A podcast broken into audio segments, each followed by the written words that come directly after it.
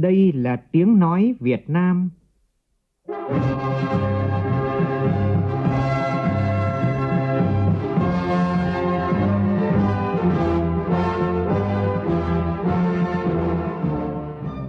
là tiếng nói Việt Nam, phát thanh từ Hà Nội, thủ đô nước Cộng hòa xã hội chủ nghĩa Việt Nam.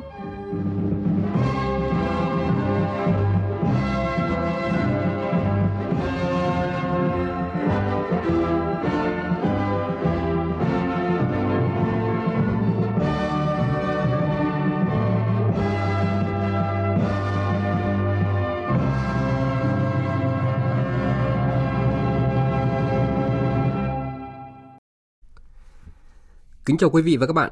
Mời quý vị và các bạn nghe chương trình Thời sự chiều của Đài Tiếng nói Việt Nam với những tin chính sau đây.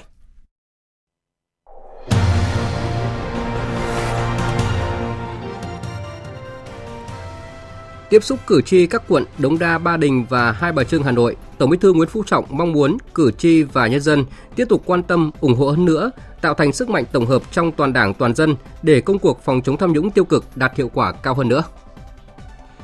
Chủ tịch nước Nguyễn Xuân Phúc cùng các nhà lãnh đạo APEC thông qua tuyên bố chung nhấn mạnh quyết tâm đẩy mạnh hợp tác phục hồi kinh tế, thúc đẩy tăng trưởng cân bằng, bền vững, bao trùm và kết nối.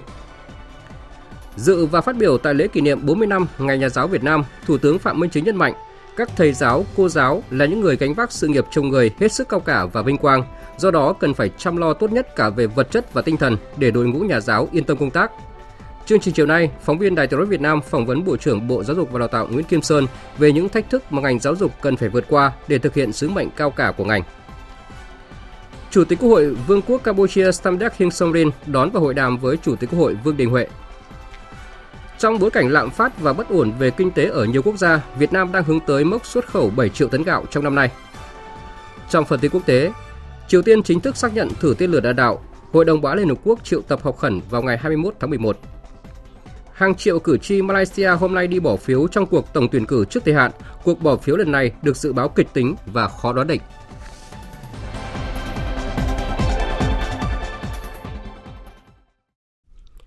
Bây giờ là nội dung chi tiết. Thưa quý vị và các bạn, như Đài Tiếng nói Việt Nam đã đưa tin, thực hiện chương trình tiếp xúc cử tri sau kỳ họp thứ tư Quốc hội khóa 15, sáng nay Tổng Bí thư Nguyễn Phú Trọng cùng các đại biểu Quốc hội đơn vị bầu cử số 1 thành phố Hà Nội đã có buổi tiếp xúc cử tri các quận Đống Đa, Ba Đình và Hai Bà Trưng theo hình thức trực tiếp kết hợp với trực tuyến đến 56 điểm cầu trên địa bàn các quận với sự tham gia của khoảng 1.500 cử tri nhằm thông báo kết quả kỳ họp và trả lời các ý kiến kiến nghị của cử tri. Phóng viên Văn Hiếu phản ánh. Sau khi nghe đại diện đoàn đại biểu Quốc hội thành phố Hà Nội thông báo những kết quả chính của kỳ họp thứ tư và công tác giải quyết các ý kiến kiến nghị của cử tri gửi tới kỳ họp, đông đảo cử tri trên địa bàn ba quận đã phát biểu bày tỏ phấn khởi trước những kết quả to lớn toàn diện mà Đảng, Nhà nước và nhân dân ta đã đạt được trên các lĩnh vực trong năm nay. Đồng thuận rất cao với chủ trương nhất quán xuyên suốt của Đảng, phát huy sức mạnh của khối đại đoàn kết toàn dân tộc, khơi dậy khát vọng xây dựng đất nước ta phát triển phồn vinh, hạnh phúc. Nhiều ý kiến nhận định, cùng với việc dành thời gian họp Quốc hội, các vị lãnh đạo Đảng, Nhà nước, Chính phủ còn dành thời gian đón tiếp, hội đàm, thăm và làm việc với một số nước đặc biệt là chuyến thăm chính thức Trung Quốc của Tổng Bí thư Nguyễn Phú Trọng cùng đoàn đại biểu cấp cao Đảng nhà nước ta theo lời mời của Tổng Bí thư Chủ tịch Trung Quốc Tập Cận Bình ngay sau khi đại hội lần thứ 20 của Đảng Cộng sản Trung Quốc kết thúc thành công. Cử tri Phùng Huy Đan nêu ý kiến. Cử tri chúng tôi đã nhận thức rằng Đảng, nhà nước ta luôn đặt lợi ích quốc gia dân tộc lên trên hết, trước hết. Chuyến thăm chính thức Trung Quốc của Tổng Bí thư Nguyễn Phú Trọng cùng đoàn đại biểu cấp cao của Việt Nam đã làm gắn bó hơn nữa tình hữu nghị giữa hai nước Việt Nam Trung Quốc, nêu cao vai trò vị thế của Việt Nam trên trường quốc tế và khu vực. Chuyến thăm kết thúc thành công tốt đẹp, cử tri chúng tôi rất vui mừng. Thông tin thêm với cử tri về chuyến thăm đặc biệt quan trọng này, Tổng Bí thư Nguyễn Phú Trọng khẳng định chuyến công tác của đoàn đại biểu cấp cao Đảng và Nhà nước ta đã thành công rất tốt đẹp. Kết quả chuyến thăm đã được nhân dân trong nước, dư luận quốc tế quan tâm vì có ý nghĩa và tầm quan trọng đặc biệt, tác động sâu sắc, to lớn, toàn diện đến quan hệ láng giềng hữu nghị truyền thống và đối tác hợp tác chiến lược toàn diện Việt Nam Trung Quốc sang giai đoạn mới, tiếp tục phát triển lành mạnh, ổn định, phù hợp với lợi ích của nhân dân hai nước. Cử tri cũng đánh giá cao sự lãnh đạo, chỉ đạo mạnh mẽ, tập trung của Đảng và Nhà nước, hành động kiên quyết, với quyết tâm chính trị cao của Ban chỉ đạo Trung ương về phòng chống tham nhũng tiêu cực, đứng đầu là Tổng Bí thư Nguyễn Phú Trọng, đã liên tục đôn đốc giải quyết rốt ráo các vụ án, vụ việc nghiêm trọng, phức tạp, giúp công cuộc đấu tranh phòng chống tham nhũng tiếp tục đạt được những kết quả rất rõ nét. Mặc dù vậy, theo cử tri Nguyễn Văn Trương, tội phạm tham nhũng, lợi ích nhóm, tội phạm kinh tế có chiều hướng gia tăng, phạm vi ngày càng mở rộng ra nhiều lĩnh vực với thủ đoạn tinh vi, phức tạp. Trong khi chế tài hình phạt vẫn chưa đủ sức răn đe, một số vụ việc án phạt chưa tương xứng với tội đã phạm so với kết luận kiểm tra, thanh tra, điều tra của các cơ quan chức năng. Do đó, cử tri Nguyễn Văn Trương đề nghị Tôi đề nghị chúng ta cần làm tốt hơn nữa công tác phòng chống tham nhũng theo hướng từ sớm từ xa, ngăn chặn từ trong trứng, tránh để thành ung nhọt rồi mới phát hiện và xử lý. Phải sáng suốt, công tâm trong khâu sử dụng cán bộ, nhất là đối với người đứng đầu. Và tôi xin mạnh dạn đề nghị là các cơ quan chức năng chúng ta giả soát sửa đổi lại bộ luật hình sự không để cho biên độ của cái khung hình phạt của một tội danh nó quá rộng. Đây là cái khẽ ở cho câu khâu công tác xét xử. Trả lời ý kiến của cử tri, Tổng Bí thư Nguyễn Phú Trọng cho biết công tác đấu tranh phòng chống tham nhũng tiêu cực hiện nay đã trở thành xu thế, phong trào không ngừng, không nghỉ nhằm tiếp tục đáp ứng niềm tin của người dân và là thực tiễn đòi hỏi của cuộc sống. Trung ương cũng đã đề ra chủ trương khuyến khích cán bộ có sai phạm tự giác xin thôi việc, tự giác nộp lại tiền của đã tham ô, tham nhũng sẽ được miễn giảm, xử nhẹ hơn. Nhưng cán bộ nào ngoan cố thì phải xử và hiện nay Trung ương cũng đang tiếp tục làm một số vụ, kể cả đối với các đối tượng phạm tội đã bỏ trốn cũng phải chịu sự trừng phạt của pháp luật. Mà lần nào các bác quan tâm vấn đề phòng chống tham nhũng, tôi nhớ là lần này lần thứ ba rồi đây, tiếp xúc cử tri các bác cũng vẫn nêu vấn đề phòng chống tham nhũng. Đây là cuộc đấu tranh nội bộ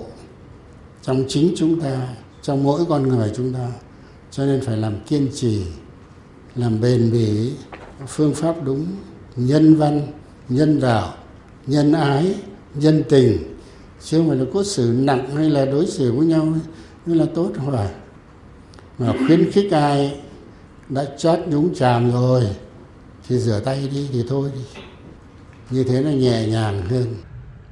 Tại buổi tiếp xúc, cử tri cũng đề nghị các cơ quan chức năng xem xét có điều chỉnh hợp lý trong việc vận hành cung ứng xăng dầu, có giải pháp nâng cao năng lực hệ thống y tế để đảm bảo chất lượng khám chữa bệnh, đảm bảo cung ứng đầy đủ thuốc, vật tư y tế, tạo điều kiện tốt nhất cho nhân viên y tế làm việc để tránh tình trạng nghỉ việc nhiều như hiện nay. Liên quan đến những bất cập trong việc sắp xếp vị trí và thu phí giao thông đường bộ tại các trạm thu phí BOT, cử tri đề nghị sớm có giải pháp xử lý và công khai trên các phương tiện thông tin đại chúng. Cử tri cũng mong muốn chính phủ tiếp tục chỉ đạo các bộ ngành trung ương quan tâm chỉ đạo, điều hành, ổn định tình hình trong lĩnh vực ngân hàng, chứng khoán, tăng cường thanh tra, kiểm tra lĩnh vực ngân hàng, đầu tư nhằm hạn chế thấp nhất rủi ro cho người dân và cộng đồng doanh nghiệp. Thay mặt đoàn đại biểu Quốc hội thành phố Hà Nội, Tổng Bí thư Nguyễn Phú Trọng trân trọng tiếp thu những ý kiến tâm huyết, xác đáng của đông đảo các cử tri trên địa bàn. Khẳng định tại kỳ họp thứ tư, Quốc hội đã bàn luận nhiều vấn đề lớn, khó, phức tạp với nhiều ý kiến trao đổi, tranh luận rất sôi nổi, trí tuệ, tinh thần chung là vì đất nước, vì nhân dân. Trao đổi thêm với cử tri, nhấn mạnh trong bối cảnh tình hình thế giới có nhiều diễn biến mới phức tạp, khó lường, nhưng đất nước vẫn đạt được những thành quả hết sức quan trọng, được bạn bè quốc tế ghi nhận. Tổng Bí thư nhắc lại, đó là kết quả của sự đoàn kết trong toàn Đảng, toàn dân, sự quyết liệt của các cơ quan nhà nước dưới sự lãnh đạo của Đảng, cả dân tộc đồng lòng và sự ủng hộ của quốc tế. Nhưng chúng ta cũng không được chủ quan, tự mãn về những kết quả đã đạt được. Dịp này, Tổng Bí thư Nguyễn Phú Trọng cũng bày tỏ mong muốn các cử tri và nhân dân đã ủng hộ rồi, thời gian tới sẽ tiếp tục quan tâm, ủng hộ hơn nữa, tạo thành sức mạnh tổng hợp trong toàn Đảng, toàn dân để công cuộc phòng chống tham nhũng tiêu cực đạt được kết quả cao hơn nữa.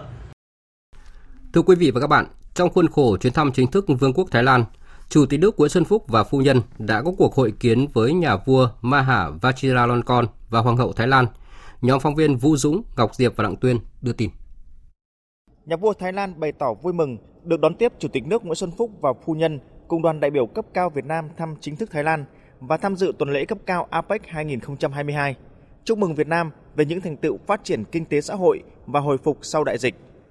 Chủ tịch nước bày tỏ ấn tượng trước những phát triển mạnh mẽ của Thái Lan sau đại dịch và tin tưởng dưới sự trị vì của nhà vua cũng như nỗ lực của chính phủ, hoàng gia và nhân dân Thái Lan, Thái Lan sẽ tiếp tục giành được những thành tựu to lớn hơn nữa trong công cuộc xây dựng và phát triển đất nước, có vai trò ngày càng cao ở khu vực và trên thế giới.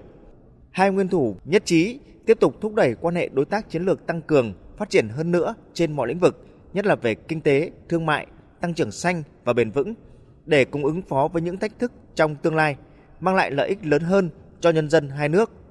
Nhà vua Thái Lan khẳng định Hoàng gia sẽ tiếp tục quan tâm triển khai các dự án hợp tác, hỗ trợ Việt Nam cũng như cộng đồng người Việt Nam tại Thái Lan, góp phần vào việc phát triển quan hệ hữu nghị và hợp tác giữa hai nước. Nhân dịp này, Chủ tịch nước Nguyễn Xuân Phúc đã trân trọng mời nhà vua và hoàng hậu Thái Lan sang thăm Việt Nam vào thời gian phù hợp. Tiếp tục các hoạt động tại tuần lễ cấp cao APEC 2022, sáng nay tại Bangkok, Thái Lan, Chủ tịch nước Nguyễn Xuân Phúc cùng các nhà lãnh đạo APEC họp phiên thứ hai của Hội nghị cấp cao APEC lần thứ 29 với chủ đề Thương mại và đầu tư bền vững. Đây cũng là phiên bế mạc của hội nghị. Nhóm phóng viên Vũ Dũng, Ngọc Diệp và Đặng Tuyên tiếp tục đưa tin. Các nhà lãnh đạo đã thảo luận thẳng thắn, sâu sắc về tình hình kinh tế thế giới, đặc biệt là tình trạng lạm phát cao và rủi ro suy thoái kinh tế cùng thách thức nhiều mặt mà khu vực châu Á Thái Bình Dương đang phải đối mặt.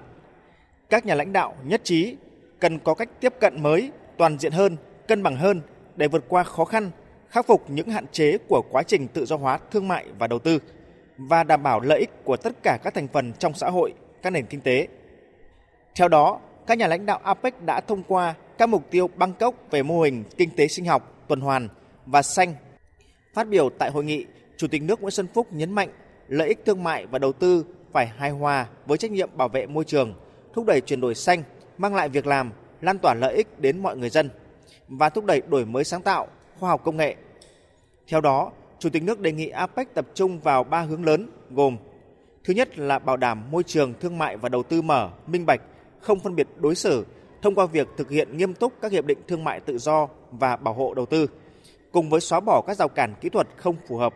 hỗ trợ các nền kinh tế cải cách, đơn giản thủ tục hành chính,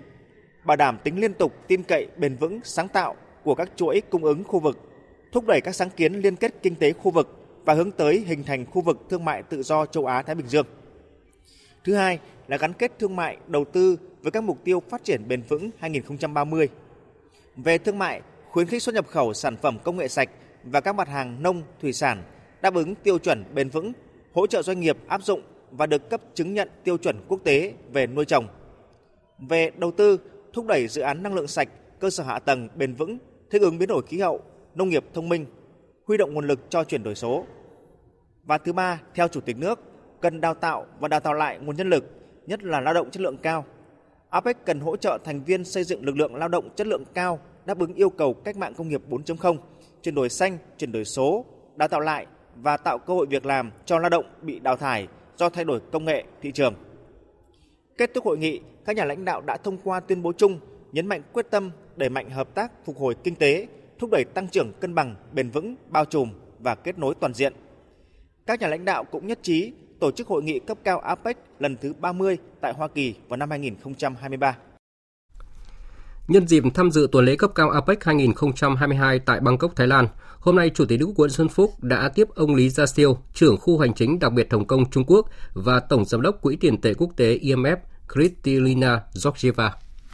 Tại cuộc gặp ông Lý Gia Siêu, trưởng khu hành chính đặc biệt Hồng Kông Trung Quốc, Chủ tịch nước Nguyễn Xuân Phúc mong muốn hai bên tăng cường giao lưu trao đổi giữa các cơ quan chính quyền, doanh nghiệp, người dân hai bên, phấn đấu nâng kim ngạch thương mại song phương 5 năm tới lên 50 tỷ đô la Mỹ. Ông Lý Gia Siêu nhất trí mục tiêu tăng trưởng thương mại song phương trong 5 năm tới, phấn đấu để Việt Nam trở thành bạn hàng lớn nhất của Hồng Kông trong ASEAN. Tại cuộc gặp Tổng Giám đốc Quỹ tiền tệ quốc tế IMF Kristalina Georgieva, Chủ tịch nước Nguyễn Xuân Phúc nêu rõ, trong bối cảnh kinh tế thế giới đang có nhiều biến động, Việt Nam, IMF và các nước càng phải tăng cường phối hợp, điều phối các chính sách, chủ trương nhằm ứng phó hiệu quả với các thách thức. Đánh giá kinh tế Việt Nam vẫn là điểm sáng về tăng trưởng và ổn định tại khu vực. Tổng giám đốc IMF Kristalina Georgieva cho biết IMF sẽ tiếp tục thúc đẩy hỗ trợ, tư vấn cho Việt Nam trong quản lý kinh tế và đổi mới mô hình tăng trưởng. Thưa quý vị và các bạn, khoảng 16 giờ chiều nay, chuyên cơ chở Chủ tịch nước Nguyễn Xuân Phúc và phu nhân cùng đoàn đại biểu cấp cao nước ta đã về tới sân bay quốc tế Nội Bài, thủ đô Hà Nội, kết thúc rất thành công chuyến thăm chính thức Vương quốc Thái Lan và tham dự hội nghị các nhà lãnh đạo kinh tế diễn đàn hợp tác kinh tế châu Á Thái Bình Dương APEC lần thứ 29 theo lời mời của Thủ tướng Thái Lan Prayut Chan-o-cha. Chuyển sang các tin quan trọng khác. Sáng nay, Bộ Giáo dục và Đào tạo tổ chức lễ kỷ niệm 40 năm Ngày Nhà giáo Việt Nam 20 tháng 11 năm 1982, 20 tháng 11 năm 2022. Thủ tướng Chính phủ Phạm Minh Chính, Phó Thủ tướng Vũ Đức Đam, lãnh đạo các bộ ban ngành địa phương, các cơ sở giáo dục và 400 nhà giáo xuất sắc tiêu biểu được lựa chọn từ hơn 1 triệu 600 nghìn nhà giáo trong cả nước tham dự buổi lễ. Tổng Bí thư Nguyễn Phú Trọng, Chủ tịch Quốc hội Vương Đình Huệ gửi đắng hoa chúc mừng. Phóng viên Vũ Khuyên phản ánh. Dưới sự lãnh đạo của Đảng, Nhà nước và Chính phủ, sau hơn 40 năm xây dựng và phát triển, hiện nay cả nước có hơn 1,6 triệu nhà giáo đang làm việc trong các khối công lập và ngoài công lập, từ mầm non tới đại học, phổ thông đến hệ thống dạy nghề. Có hơn 900.000 nhà giáo nghỉ hưu vẫn còn nhiều đóng góp ở các góc độ khác nhau cho giáo dục. Có gần 115.000 giáo sinh đang học tập trong các trường đại học và cao đẳng sư phạm trong cả nước, là nguồn dự bị bổ sung quan trọng cho đội ngũ nhà giáo trong tương lai. Đội ngũ đông đảo các nhà giáo đang tích cực tham gia vào các tổ chức chính trị xã hội từ Quốc hội, Hội đồng Nhân dân các cấp, Mặt trận Tổ quốc, các hội và Liên hiệp hội, các tổ chức xã hội. Họ là lực lượng có chuyên môn, hiểu biết và có trách nhiệm trong các hoạt động của đất nước. Thủ tướng Chính phủ Phạm Minh Chính nhấn mạnh, Chủ tịch Hồ Chí Minh đã từng nói, học trò tốt hay xấu là do thầy cô giáo tốt hay xấu. Thủ tướng mong muốn các thầy cô luôn đề cao ý thức rèn đức luyện tài, yêu nghề, yêu người, không ngừng học tập tu dưỡng, tích lũy kiến thức, kinh nghiệm, nâng cao trình độ chuyên môn, năng động, có cách tiếp cận mới trong dạy và học, tích cực ứng dụng khoa học công nghệ, mang lại luồng gió mới với sức thuyết phục cao trong mỗi bài giảng, qua đó góp phần bồi dưỡng thế hệ tương lai của đất nước vừa hồng vừa chuyên. Hôm nay, tất cả chúng ta đều muốn dành tình cảm, sự biết ơn, lời chúc, nụ cười, những đóa hoa tươi thắm nhất đến tất cả các thầy cô giáo trên mọi miền tổ quốc của chúng ta. Các thầy cô giáo đã đang mãi là tấm gương, là người gieo mầm, là người chăm sóc, là người nuôi dưỡng những hạt giống tâm hồn để những hạt mầm của đạo đức, nhân cách, tri thức, sự tử tế luôn tỏa sáng để xã hội ngày càng tốt đẹp, đất nước Việt Nam sánh vai với các cường quốc năm châu như mong ước của Chủ tịch Hồ Chí Minh vĩ đại. Tại buổi gặp gỡ của Thủ tướng Chính phủ Phạm Minh Chính với 60 nhà giáo tiêu biểu nhân kỷ niệm 40 năm Ngày Nhà giáo Việt Nam 20 tháng 11 diễn ra chiều nay, nhiều thầy cô giáo đã xúc động chia sẻ về những công việc và đóng góp cho nhà trường, xã hội, những đề xuất kiến nghị trong lĩnh vực hoạt động dạy học của mình. Cô giáo Phạm Thị Tâm, thôn Phú Đồng, xã Phú Mỡ, huyện Đồng Xuân, tỉnh Phú Yên và thầy Nguyễn Vũ Quốc Huy, trường Đại học Y Dược thuộc Đại học Huế chia sẻ những ngôi nhà sập sệ trước gió mưa, những cụ già ăn cơm với muối, những đứa trẻ đầu trần, chân đất khiến tôi suy nghĩ và chăn trở. Mình là một đảng viên, một giáo viên, một người có trình độ, mình phải làm sao, làm thế nào để giúp đỡ bà con vượt qua nghịch cảnh và vươn lên trong cuộc sống. Nghĩ là làm Trước hết thì tôi vận động kết nối giúp các cụ già neo đơn, những người bệnh tật, sau đó bày cho những người khỏe mạnh, giúp họ cách làm ăn, thi tiêu tiết kiệm hợp lý hơn và nhờ tận tâm báo cáo rõ ràng minh bạch nên tôi được ờ, các tổ chức, các cá nhân, các nhóm từ thiện khắp nơi tin tưởng và giúp đỡ chia sẻ với bà con ngày càng nhiều. Chính phủ cũng đã có những cái nghị quyết, quyết sách rất là lớn để thúc đẩy lĩnh vực tự chủ đại học. Hiện nay thì tự chủ đại học cũng đã đạt được rất nhiều thành quả nhưng mà bên cạnh đó thì còn vẫn có những cái điểm nó chưa được thống nhất chưa được hài hòa dựa một số các cái văn bản pháp quy chúng tôi rất là mong muốn đảng nhà nước và đặc biệt là chính phủ có thể hài hòa hóa các cái văn bản pháp quy đấy uh, từ các cái luật cho đến các cái nghị định các cái thông tư hướng dẫn để tạo điều kiện tối đa cho các cái cơ sở giáo dục dục đại học có thể bước nhanh hơn, bước mạnh hơn trong cái tiến trình tự chủ đại học đó. Thay mặt lãnh đạo Đảng, Nhà nước và với tình cảm cá nhân, Thủ tướng nhiệt liệt biểu dương và tri ân sâu sắc đến các thầy giáo cô giáo. Thủ tướng rất xúc động khi đọc và lắng nghe về thành tích tâm huyết công hiến, lòng yêu nghề, những nỗ lực bền bỉ vượt qua khó khăn thử thách của 60 thầy cô giáo tiêu biểu tham dự buổi gặp mặt. Các thầy cô giáo là những người luôn tâm niệm dạy học bằng tất cả tình yêu với học trò, và lấy đó là nguồn động lực để không ngừng tìm tòi sáng tạo đổi mới, là những người luôn đặt học trò ở vị trí trung tâm, khơi dậy ngọn lửa tâm hồn cho các em. Nhân dịp này, Thủ tướng bày tỏ và khẳng định chính phủ luôn thấu hiểu, đồng cảm, chia sẻ với những khó khăn vất vả thách thức của ngành giáo dục đào tạo nói chung và của các thầy giáo cô giáo nói riêng, đặc biệt là những ảnh hưởng nặng nề do đại dịch COVID-19 gây ra. Thủ tướng đề nghị các cấp các ngành, mọi người, mọi nhà, mọi bậc cha mẹ cùng chung tay sát cánh với ngành giáo dục đào tạo, với các thầy cô giáo trong sự nghiệp chồng người. Thủ tướng tin tưởng rằng đội ngũ giáo viên trong cả nước, nhất là thầy giáo, cô giáo tiêu biểu sẽ phát huy mạnh mẽ truyền thống vẻ vang và những thành tựu đã đạt được trong suốt những năm qua, tiếp tục khắc phục mọi khó khăn, vượt qua mọi thử thách, không ngừng đổi mới sáng tạo, nắm bắt xu hướng phát triển của thời đại, luôn là những tấm gương trí tuệ đạo đức soi sáng con đường học tập và phát triển của thế hệ mai sau, tương lai của đất nước. Thưa quý vị và các bạn, nhận lời mời của Chủ tịch Quốc hội Vương quốc Campuchia, Chủ tịch Hội đồng Liên nghị viện các quốc gia Đông Nam Á Samdek Heng Somrin, Chủ tịch Quốc hội Vương Đình Huệ dẫn đầu đoàn đại biểu cấp cao Quốc hội Việt Nam thăm chính thức Vương quốc Campuchia và tham dự Đại hội đồng Liên nghị viện các quốc gia Đông Nam Á lần thứ 43, gọi tắt là IPA 43 tại Campuchia từ hôm nay đến ngày 22 tháng 11. Sáng nay tại nhà Quốc hội Campuchia đã diễn ra lễ đón Chủ tịch Quốc hội Vương Đình Huệ và đoàn đại biểu cấp cao Quốc hội Việt Nam. Phản ánh của phóng viên Lê Tuyết. Với nghi thức đón trọng thị nhất trong tiếng quân nhạc cử quốc thiểu hai nước, Chủ tịch Quốc hội Vương Đình Huệ và Chủ tịch Quốc hội Campuchia samdet Heng Sonrim đã duyệt đội danh dự quân đội Campuchia.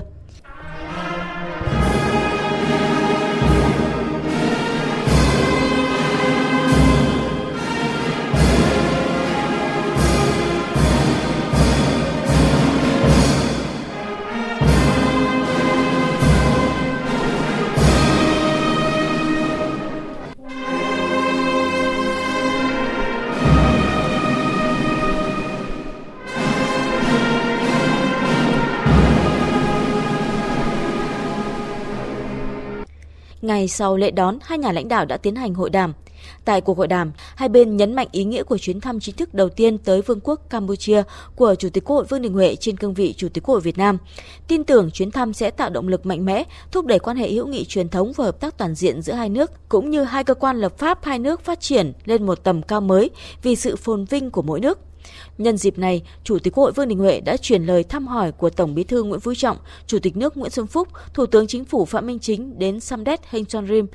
Chủ tịch Quốc hội bày tỏ tin tưởng Campuchia sẽ tổ chức thành công Đại hội đồng Liên minh Nghị viện Đông Nam Á lần thứ 43 sắp tới, đóng góp thiết thực cho ASEAN, góp phần nâng cao vai trò và vị thế của Campuchia. Chủ tịch Quốc hội Samdech Heng Sonrim hoan nghênh những thành tiệu to lớn mà Việt Nam đã đạt được trong công cuộc xây dựng, đổi mới và phát triển đất nước, cũng như kết quả rất ấn tượng trong phòng chống dịch COVID-19, phục hồi và phát triển kinh tế sau đại dịch. Đồng thời chúc nhân dân Việt Nam dưới sự lãnh đạo của Đảng Cộng sản Việt Nam do Tổng Bí thư Nguyễn Phú Trọng đứng đầu thực hiện thắng lợi nghị quyết Đại hội Đảng toàn quốc lần thứ 13 và đạt được những bước tiến quan trọng hướng tới mục tiêu đưa Việt Nam trở thành nước có nền công nghiệp phát triển.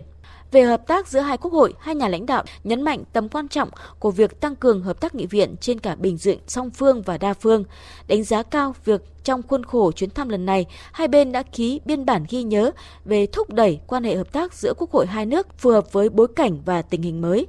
Chủ tịch Hội Vương Đình Huệ đề nghị hai bên phát huy kết quả hợp tác trong thời gian qua, đưa hợp tác hai quốc hội đi vào chiều sâu, thiết thực và có hiệu quả. Về các vấn đề khu vực và quốc tế, hai nhà lãnh đạo nhấn mạnh Việt Nam và Campuchia cần tăng cường phối hợp ủng hộ lẫn nhau tại các diễn đàn đa phương, nhất là trong khuôn khổ ASEAN và các cơ chế hợp tác tiểu vùng Mekong, tích cực góp phần củng cố đoàn kết, thống nhất và phát huy vai trò trung tâm của ASEAN,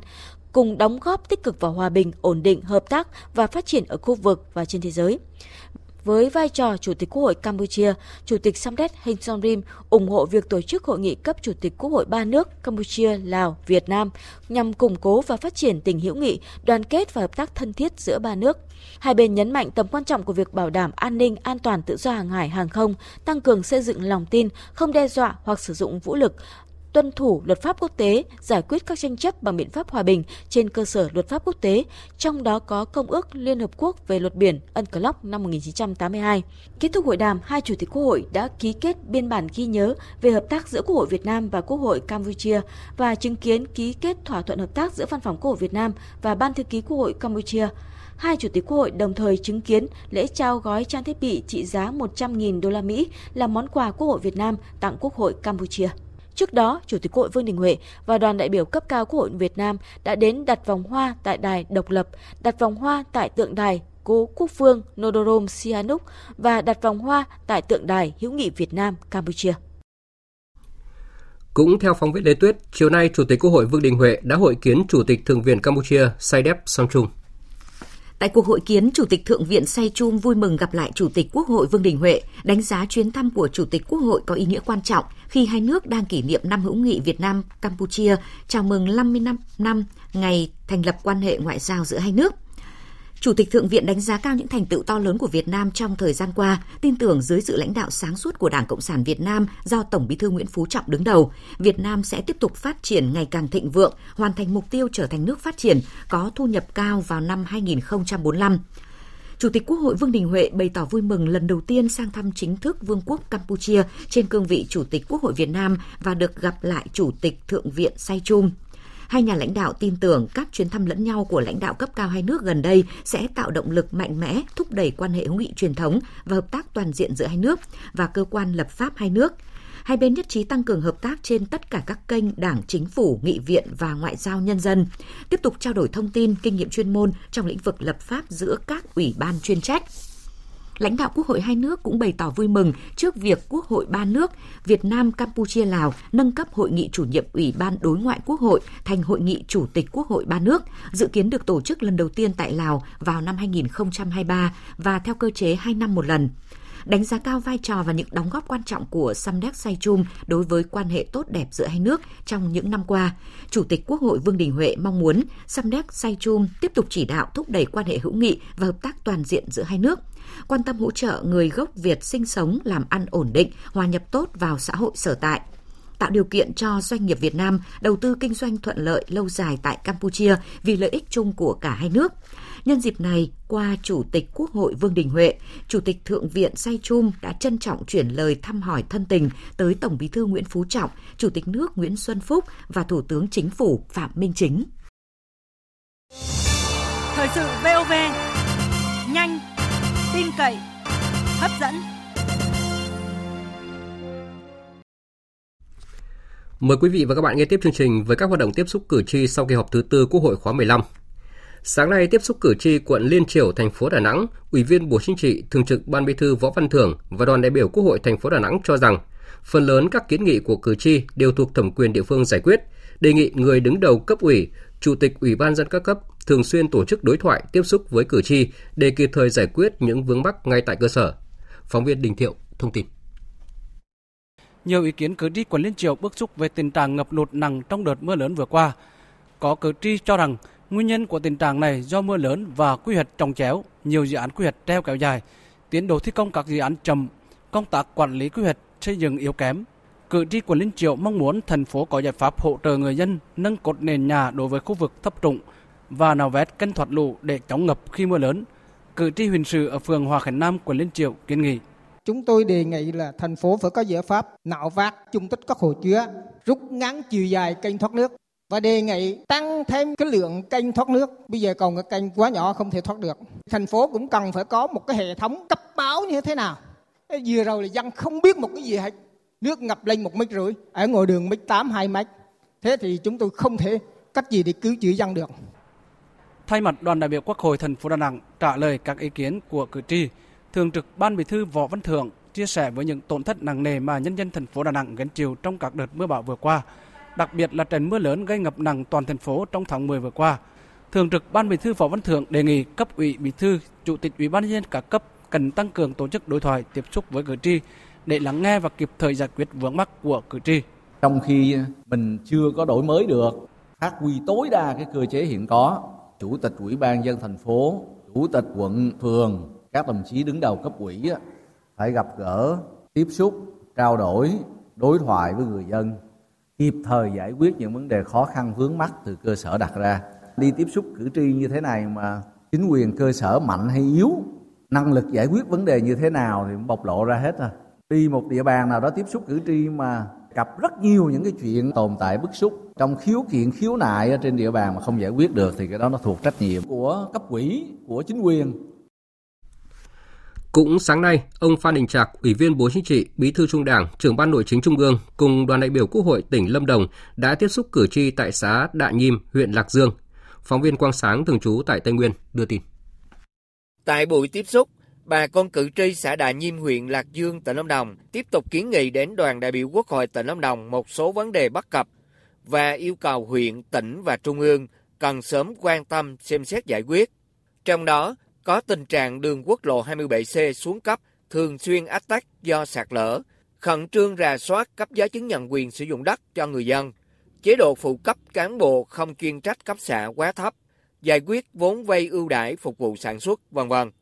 Thay mặt đoàn đại biểu Quốc hội tỉnh Lâm Đồng, ông Phan Đình Trạc ghi nhận những ý kiến kiến nghị của cử tri và sẽ tổng hợp có báo cáo trình Quốc hội trong các kỳ họp tới. Trong đó, yêu cầu đầu tư mở rộng, nâng cấp quốc lộ 27C là kiến nghị rất thiết thực của cử tri và phù hợp với định hướng phát triển vùng Tây Nguyên của Bộ Chính trị. Quốc lộ 27C, tôi thấy là đoàn quốc hội cần phải có một cái làm việc với Bộ Giao thông cùng tỉnh thảo gỡ những khó khăn đến này. Mà nó cũng nằm trong định hướng chung của Bộ Chính trị về nghị quyết vùng Tây Nguyên. Trong đó một cái định hướng rất quan trọng là kết nối các cái vùng với nhau. Vùng Tây Nguyên với các cái động lực phát triển ở miền Đông với thành phố Hồ Chí Minh, với Khánh Hòa. Thưa quý vị và các bạn, mỗi độ tháng 11 về, trong tâm trí mỗi người dân Việt Nam luôn hướng về các thầy giáo, cô giáo với lòng thành kính biết ơn và với các thế hệ học trò, Ngày Nhà giáo Việt Nam 20 tháng 11 là ngày kỷ niệm sâu sắc.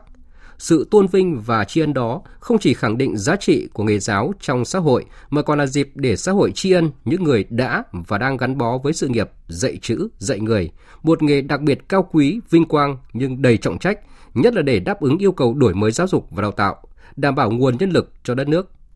nhân kỷ niệm 40 năm, 40 năm Ngày Nhà giáo Việt Nam, phóng viên Lê Thu phỏng vấn Bộ trưởng Bộ Giáo dục và Đào tạo Nguyễn Kim Sơn. Mời quý vị và các bạn cùng nghe. Thưa Bộ trưởng, năm nay tròn 40 năm Ngày Nhà giáo Việt Nam 20 tháng 11. Suy ngẫm về ngày này thì à, theo ông phải chăng chỉ có riêng ý nghĩa là tôn vinh các thầy giáo, cô giáo ờ, nói là một ngày, ờ, nhưng cũng có thể nói đó là một của một tinh thần.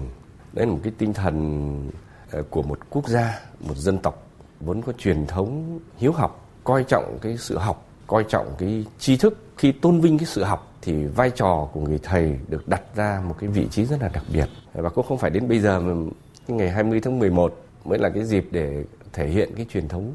tôn sư trọng đạo. Trước đây khi chưa có 20 tháng 11 thì những cái truyền thống đó cũng có nhiều cách thể hiện khác nhau và tinh thần đó luôn là một cái dòng chảy ừ, lớn. Và chỉ đến bây giờ ờ, ở 40 năm trở lại đây khi có ngày nhà giáo Việt Nam thì cái thời khắc ấy, cái ngày ấy nó hội tụ và thể hiện tập trung cho một tinh thần đó. Tôi nghĩ đây là một cái nét văn hóa ờ, một cái nét tinh thần, một cái nét đẹp trong cái ứng xử của người Việt Nam nói chung chứ không phải chỉ là một thái độ đối với nhà giáo. Vâng, trước yêu cầu đổi mới giáo dục và đào tạo và đáp ứng nguồn nhân lực cho đất nước thì có thể thấy là lực lượng nhà giáo đang đứng trước những cái cơ hội cũng như là những cái trọng trách yêu cầu rất lớn nhưng cũng đầy thách thức thưa ông trong thực tế thì ngành giáo dục và đào tạo cũng đang trong một cái giai đoạn chuyển đổi mà theo tinh thần nghị quyết 29 của Đảng là đổi mới căn bản và toàn diện. Trong đó thì có hai cái nhiệm vụ rất là trọng tâm, đấy là thực hiện chương trình giáo dục phổ thông mới 2018 để thách thức và ờ, đổi mới trong cái quản trị đại học trong cái thực hiện tự chủ đối với hệ thống giáo dục đại học. Như vậy là từ hệ thống phổ thông cho đến đại học đều đang đặt ra trong những cái nhiệm vụ về chuyển đổi, về đổi mới, về nâng cao chất lượng. Trong các cái biện pháp, những cái ờ, trụ cột để có thể giải quyết được những cái nhiệm vụ và thách thức đó thì ngành giáo dục và đào tạo xác định là phát triển đội ngũ nhà giáo dựa vào lực lượng nhà giáo, phát huy trách nhiệm của lực lượng nhà giáo, lấy cái việc đổi mới ờ, phương pháp,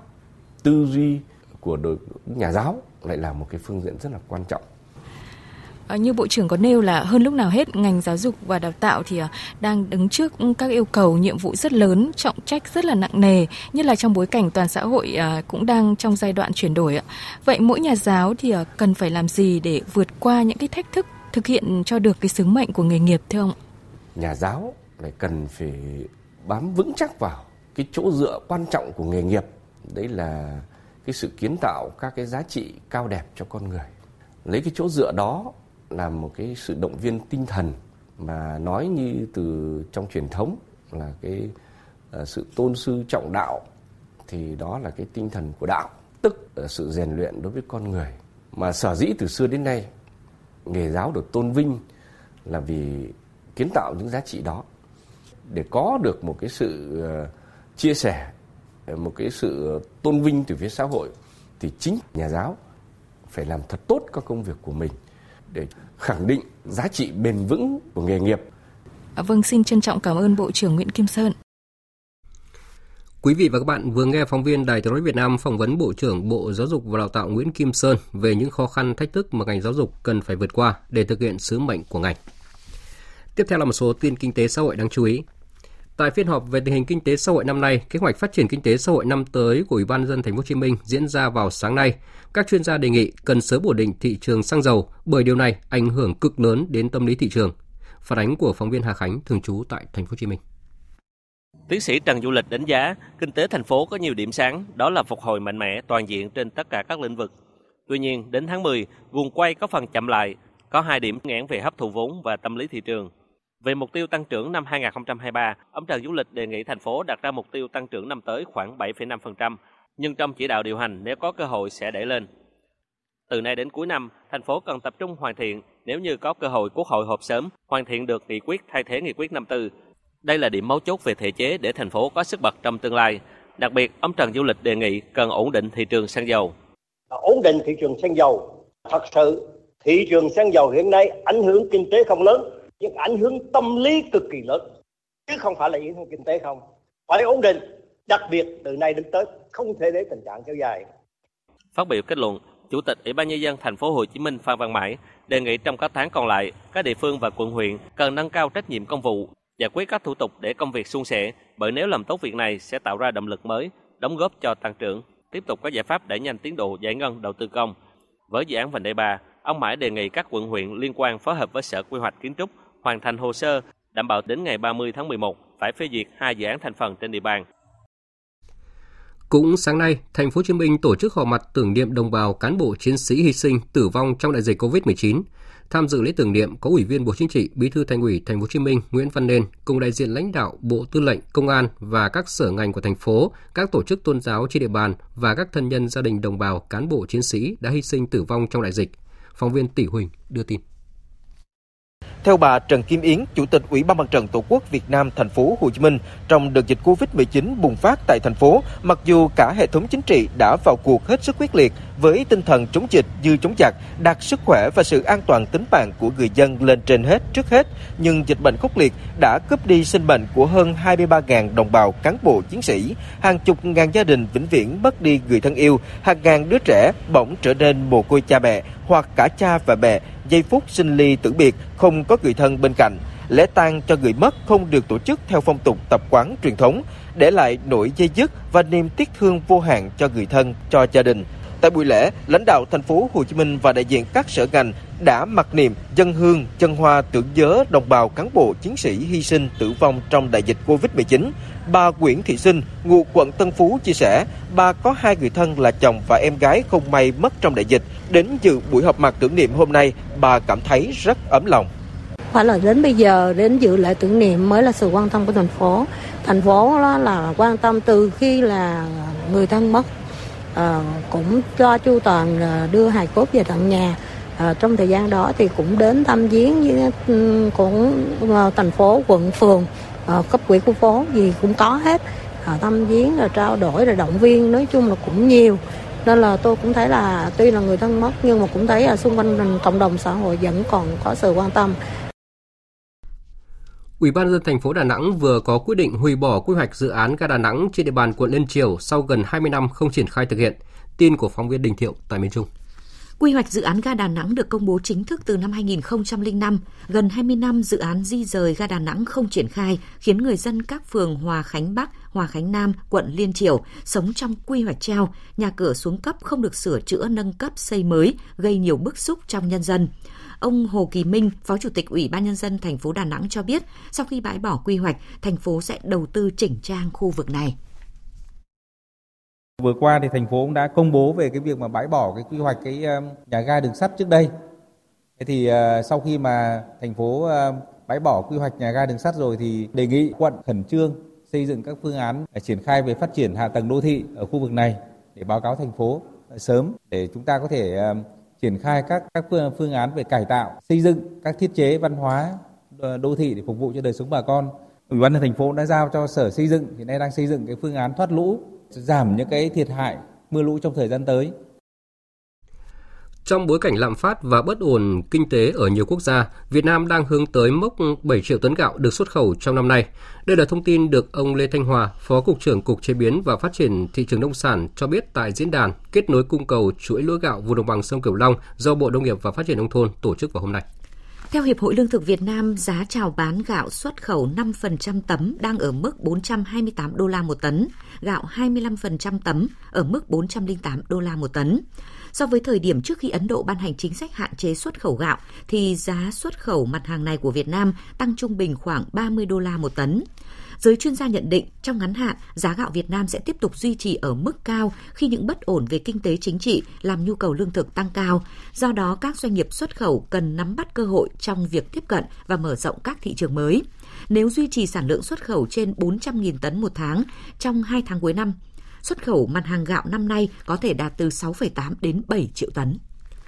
Những ngày qua, mưa lớn kéo dài kết hợp với chiều cường dâng cao đã làm nhiều nơi ở Cà Mau bị ngập, đặc biệt đang trong thời điểm người dân vùng ngọt hóa gieo xạ vụ lúa đông xuân nên nhiều diện tích lúa cũng bị ảnh hưởng. Phóng viên Trần Hiếu đưa tin.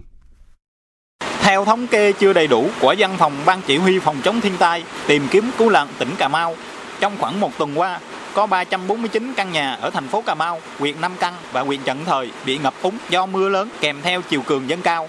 Đặc biệt, tại vùng ngọt quá huyện Trần Thời, ngập úng ảnh hưởng hơn 700 hecta lúa. Còn tính từ đầu tháng 11 đến nay, diện tích lúa bị ngập úng là hơn 1.000 hecta.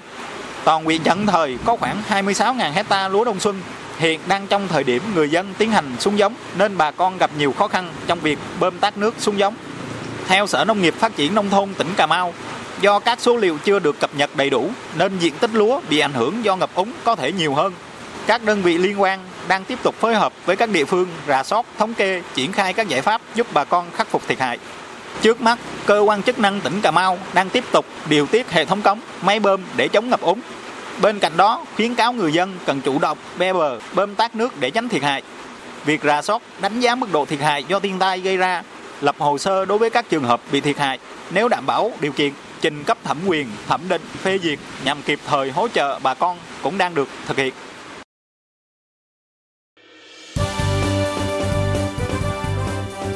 Thời sự tiếng nói Việt Nam Thông tin nhanh Bình luận sâu Tương tác đa chiều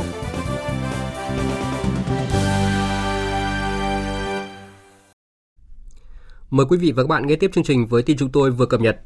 Chiều nay trong khuôn khổ chuyến thăm chính thức Vương quốc Campuchia và dự đại hội đồng Liên minh nghị viện các quốc gia Đông Nam Á lần thứ 43, Chủ tịch Quốc hội Vương Đình Huệ đã đến chào Quốc vương Campuchia Norodom Sihamoni tại Cung điện Hoàng gia Campuchia. Tin của phóng viên Lê Tuyết. Tại cuộc gặp, Chủ tịch Quốc hội đã trân trọng chuyển lời thăm hỏi của Tổng Bí thư Nguyễn Phú Trọng, Chủ tịch nước Nguyễn Xuân Phúc và Thủ tướng Chính phủ Phạm Minh Chính tới quốc vương và thân mẫu Hoàng Thái hậu Norodom Mohinit Sihanouk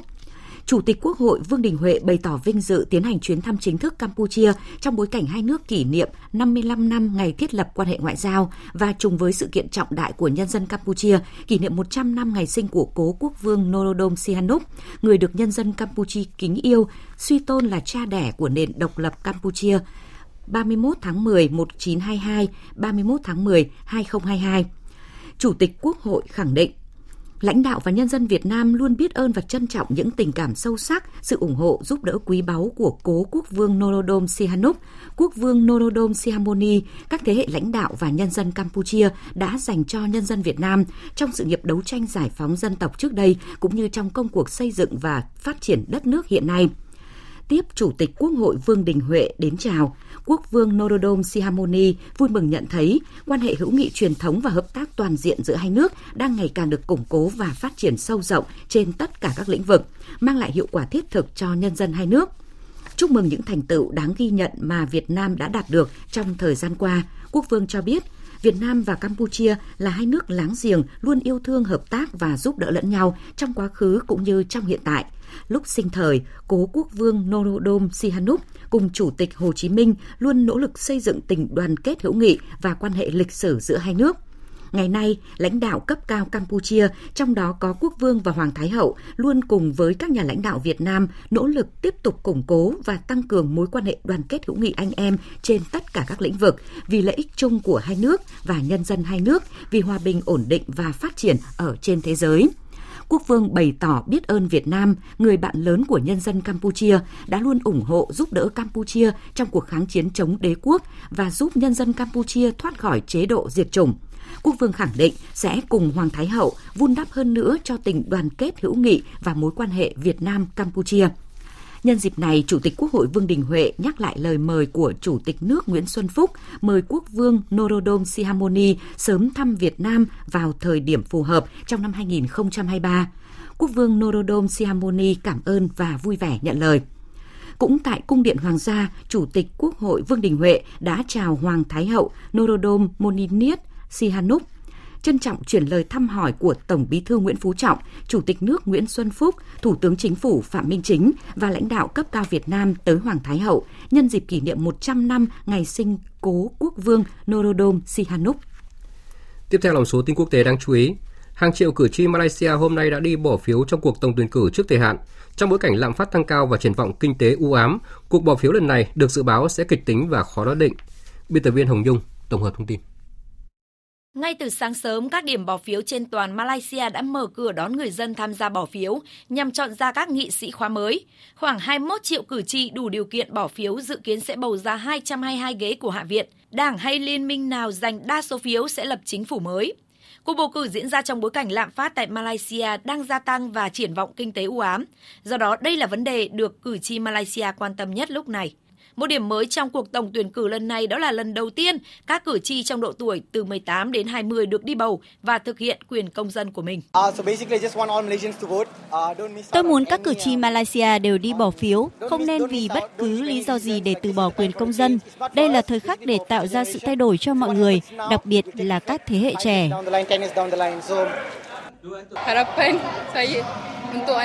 Tôi hy vọng những người trẻ tuổi từ 18 tuổi trở lên đều đi bỏ phiếu và đưa ra các quyết định đúng đắn.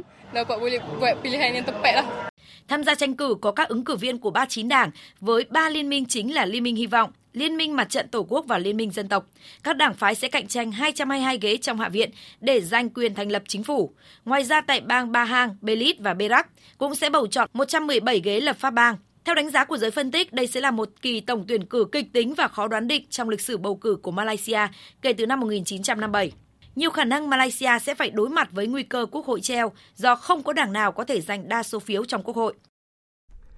Triều Tiên hôm nay xác nhận đã phóng thử tên lửa đạn đạo xuyên lục địa Hoa Sông 17 một ngày trước đó. Vụ phóng tên lửa của Triều Tiên đã gây phản ứng mạnh từ cộng đồng quốc tế. Biên tập viên Đài Truyền Việt Nam thông tin chi tiết. Tên lửa đạn đạo xuyên lục địa Hoa Sông 17 được phóng từ sân bay quốc tế Bình Nhưỡng đã bay được gần 1.000 km trong 4.135 giây ở độ cao hơn 6.000 km và rơi xuống vùng biển quốc tế. Theo hãng thông tấn Trung ương Triều Tiên, nhà lãnh đạo Kim Jong Un đã trực tiếp giám sát việc nước này phóng thử tên lửa và quan sát cuộc thử nghiệm cùng với các quan chức cấp cao của Triều Tiên. KCNA dẫn lời nhà lãnh đạo Triều Tiên cho biết, vụ phóng đã tái khẳng định khả năng mạnh mẽ và đáng tin cậy của nước này trong đối phó với mọi mối đe dọa hạt nhân. Vụ phóng thử tên lửa của Triều Tiên đã gây phản ứng mạnh từ Mỹ và các đồng minh. Phía Mỹ khẳng định vụ phóng mới nhất của Triều Tiên là loại tên lửa tầm xa có thể tấn công nhiều quốc gia. Theo đề nghị của Mỹ, Hội đồng Bảo an Liên Hợp Quốc nên họp về vấn đề này. Dự kiến cuộc họp của Hội đồng Bảo an về Triều Tiên sẽ diễn ra trong ngày 21 tháng 11 tới. Cùng ngày tại trụ sở Bộ Quốc phòng Hàn Quốc ở Seoul, Bộ Quốc phòng Hàn Quốc và Mỹ đã tổ chức cuộc họp lần thứ nhất của nhóm công tác đối phó tên lửa Hàn Mỹ. Theo đó, Mỹ và Hàn Quốc khẳng định sẽ tăng cường cơ chế phối hợp giữa hai cơ quan, đẩy nhanh hơn nữa hợp tác chính sách nhằm tăng cường năng lực phòng thủ tên lửa. Phát biểu tại cuộc họp báo, người phát ngôn Hội đồng Tham mưu trưởng Liên quân Hàn Quốc Kim Jun-rak nhấn mạnh Vụ phóng tên lửa đạn đạo xuyên lục địa Hoa Sông 17 của Triều Tiên là hành động gây hấn và là mối đe dọa đối với hòa bình và sự ổn định trên bán đảo Triều Tiên cũng như cộng đồng quốc tế. Nó là sự vi phạm rõ ràng các nghị quyết của Hội đồng Bảo an. Vì vậy chúng tôi kịch liệt phản đối, kêu gọi Triều Tiên dừng ngay hành động này. Liên quan tới vụ một máy bay chở khách gặp sự cố va chạm trên đường băng tại sân bay quốc tế ở thủ đô Lima của Peru, nhà chức trách nước này xác nhận toàn bộ 102 hành khách và phi hành đoàn 6 người trên máy bay đều an toàn, song có hai nhân viên cứu hỏa thiệt mạng và một nhân viên bị thương. Ông Silvio Selic, cha của một hành khách vừa bị hoãn chuyến bay tại sân bay, cho biết. Đã xảy ra tai nạn, một máy bay bị cháy khiến lịch trình của chúng tôi bị thay đổi. Chuyến bay tới Pháp của con gái tôi bị hoãn lại, mà con bé cần phải đi học vào thứ hai tới. Tôi cảm thấy lo lắng vì sự chậm trễ này, nhưng không biết phải làm gì nữa. Về vụ nổ khí ga tại một tòa nhà trung cư trên đảo Sakhalin, vùng viễn đông của Nga sáng sớm nay, tới thời điểm này đã có ít nhất 9 người thiệt mạng, trong đó có 4 trẻ em. Các đội cứu hộ vẫn đang tiếp tục tìm kiếm thêm nạn nhân dưới đống đổ nát.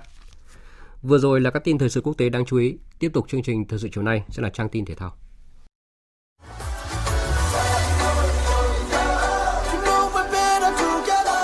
Hướng tới World Cup 2022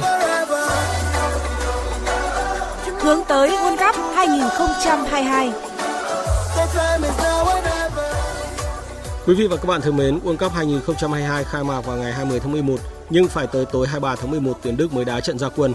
Sau khi vô địch World Cup 2014, tuyển Đức vào tới bán kết Euro 2016 và thua Pháp 0-2. Tuy nhiên, đội bóng này đã trải qua liên tiếp hai giải đấu thất vọng, bị loại từ vòng bảng World Cup 2018 và dừng bước ở vòng 1/8 Euro 2020. Dưới thời huấn luyện viên Hansi Flick, tuyển Đức toàn thắng 13 trận đầu và là đội giành vé đầu tiên dự World Cup sau chủ nhà Qatar. Tuy nhiên, họ không thắng hai trận chính thức gần nhất để thua Hungary 0-1 trên sân nhà Red Bull và hòa Anh 3 đều tại UEFA Nations League hồi cuối tháng 9. Gần nhất Đức thắng Oman, đối thủ chỉ đứng thứ 75 trên bảng xếp hạng FIFA với tỷ số 1-0. Ông Hansi Flick thừa nhận. Chúng tôi thực sự gặp một số vấn đề, nhưng may mắn đây chỉ là trận đấu giao hữu. Tại World Cup, các cầu thủ sẽ phải sẵn sàng hơn về mặt tinh thần. Đó là điều họ đã không có ở trận gặp Oman. Nhưng điều lạc quan là không cầu thủ nào bị chấn thương và họ đang giữ sức cho ngày hội bóng đá lớn tại Qatar. Sự hòa hợp giữa trụ cột giàu kinh nghiệm cùng sức trẻ trong lực lượng là điều tạo nên sức mạnh cho đội bóng đang được dẫn dắt bởi huấn luyện viên Luis van Gaal tại World Cup lần này. Lực lượng của đội tuyển Hà Lan đồng đều ở cả ba tuyến với những trụ cột đang chơi tốt tại các giải bóng hàng đầu châu Âu. Sự vững chắc nơi hạng phòng ngự được đảm nhiệm bởi đội trưởng Virgil van Dijk trong sơ đồ năm hậu vệ. Đây là khu vực mà Hà Lan sở hữu nhiều cầu thủ chất lượng nhất và Van Dijk tự tin phát biểu trước khi bước vào trận gia quân với tuyển Senegal vào ngày 21 tháng 11. Đó sẽ là một trận đấu lớn với nhà vô địch châu Phi và chúng tôi sẽ làm mọi thứ có thể trong khả năng của mình để hy vọng có được một kết quả tốt và khởi đầu World Cup theo một cách tốt nhất có thể. Chúng tôi có một huấn luyện viên giỏi, giàu kinh nghiệm, có những cầu thủ đang chơi ở đẳng cấp cao nhất, là một tập thể gắn kết và quan trọng nhất là có tinh thần đồng đội. Đó là chìa khóa thành công và là một nền tảng tốt để đạt mục tiêu hướng tới thành tích lớn. Đêm qua, đội tuyển Bỉ để thua Ai Cập 1-2 trong trận giao hữu chuẩn bị cho World Cup tại Kuwait. Kevin De Bruyne cùng đồng đội sẽ có ít ngày nghỉ ngơi trước khi bước vào chiến dịch tại bảng F World Cup 2022 bằng màn so tài với đội tuyển Canada vào ngày 24 tháng 11.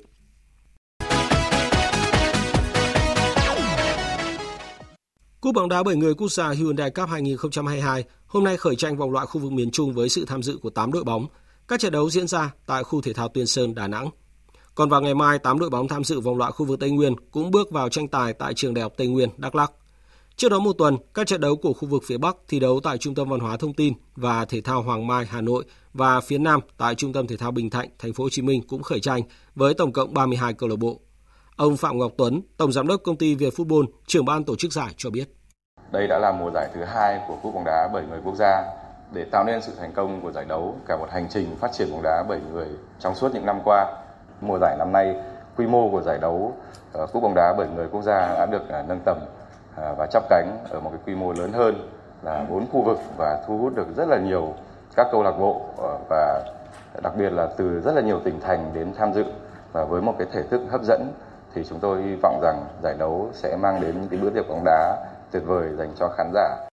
Câu lạc bộ Borussia Dortmund thông báo ngôi sao Marco sẽ không tham dự World Cup 2022. Thay vào đó, anh cùng đội bóng Đức sang Việt Nam để đá giao hữu với đội tuyển Việt Nam trên sân vận động Mỹ Đình vào ngày 30 tháng 11. Ngoài Marco câu lạc bộ Dortmund xác nhận Mohamed Emre Can và Daniel Malen có tên trong đội hình thi đấu với đội tuyển Việt Nam. Đây không chỉ là tin vui với người hâm mộ Việt Nam mà huấn luyện viên Park Hang-seo cũng luôn mong muốn quân xanh của đội tuyển có nhiều ngôi sao để các cầu thủ cọ sát chuẩn bị cho AFF Cup 2022. Dự báo thời tiết. Phía Tây Bắc Bộ đêm có mưa rào rải rác và có nơi có rông, sáng sớm có sương mù và sương mù nhẹ rải rác, trưa chiều giảm mây trời nắng, gió nhẹ, nhiệt độ từ 20 đến 29 độ, riêng khu Tây Bắc có nơi thấp dưới 18 độ. Phía Đông Bắc Bộ có mưa rào và rông vài nơi, sáng sớm có sương mù và sương mù nhẹ rải rác, trưa chiều giảm mây trời nắng, gió đông đến đông bắc cấp 2 cấp 3, nhiệt độ từ 20 đến 30 độ, vùng núi có nơi thấp nhất dưới 20 độ. Khu vực từ Thanh Hóa đến Thừa Thiên Huế, phía Bắc có mưa rào rải rác, phía Nam có mưa vừa mưa to, có nơi mưa rất to và rông, gió đông cấp 2, cấp 3. Trong mưa rông có khả năng xảy ra lốc xét và gió giật mạnh. Nhiệt độ từ 22 đến 29 độ. Khu vực từ Đà Nẵng đến Bình Thuận có mưa vừa mưa to, có nơi mưa rất to và rông, gió đông bắc cấp 2, cấp 3. Trong mưa rông có khả năng xảy ra lốc xét và gió giật mạnh, nhiệt độ từ 22 đến 29 độ. Tây Nguyên có mưa vừa mưa to, có nơi mưa rất to và rải rác có rông, gió đông đến đông bắc cấp 2, cấp 3, nhiệt độ từ 18 đến 28 độ. Nam Bộ có mưa vừa, mưa to, có nơi mưa rất to và rải rác có rông, gió đông đến đông bắc cấp 2, cấp 3, nhiệt độ từ 22 đến 30 độ. Khu vực Hà Nội, nhiều mây, có mưa vài nơi, sáng sớm có sương mù nhẹ, gió đông đến đông bắc cấp 2, cấp 3, nhiệt độ từ 22 đến 30 độ. Dự báo thời tiết biển, Bắc và Nam Vịnh Bắc Bộ có mưa rào vài nơi, gió đông đến đông bắc cấp 4, cấp 5, từ mai có lúc cấp 6, giật cấp 7. Vùng biển từ Quảng Trị đến Quảng Ngãi, khu vực Bắc Biển Đông, khu vực quần đảo Hoàng Sa thuộc thành phố Đà Nẵng, vùng biển từ Bình Định đến Ninh Thuận và vùng biển từ Bình Thuận đến Cà Mau. Có mưa rào rải rác và có nơi có rông, trong mưa rông có khả năng xảy ra lốc xoáy. Tầm nhìn xa trên 10 km, giảm xuống 4 đến 10 km trong mưa, gió đông bắc cấp 5, có lúc cấp 6 giật cấp 7 cấp 8 biển động. Khu vực giữa Biển Đông có mưa rào và rông rải rác, trong mưa rông có khả năng xảy ra lốc xoáy. Tầm nhìn xa trên 10 km, giảm xuống 4 đến 10 km trong mưa, gió đông bắc cấp 4, cấp 5, ngày mai cấp 5, có lúc cấp 6, giật cấp 7, cấp 8, biển động. Khu vực Nam Biển Đông và khu vực quần đảo Trường Sa thuộc tỉnh Khánh Hòa, có mưa rào và rông, trong mưa rông có khả năng xảy ra lốc xoáy. Phía Tây gió Đông Bắc đến Bắc cấp 6, giật cấp 7, cấp 8. Phía Đông gió Đông Nam đến Nam cấp 4, cấp 5. Từ mai gió giảm dần, biển động. Vùng biển từ Cà Mau đến Kiên Giang và Vịnh Thái Lan có mưa rào và rông rải rác, gió Tây Bắc cấp 3, cấp 4. Thông tin dự báo thời tiết vừa rồi đã kết thúc chương trình thời sự chiều nay của Đài Tiếng nói Việt Nam. Chương trình do các biên tập viên Nguyễn Cường, Lan Anh và Hằng Nga thực hiện với sự tham gia của phát thanh viên Phương Hằng và kỹ thuật viên Văn Quang. Chịu trách nhiệm nội dung Nguyễn Thị Tuyết Mai. Cảm ơn quý vị và các bạn đã dành thời gian lắng nghe.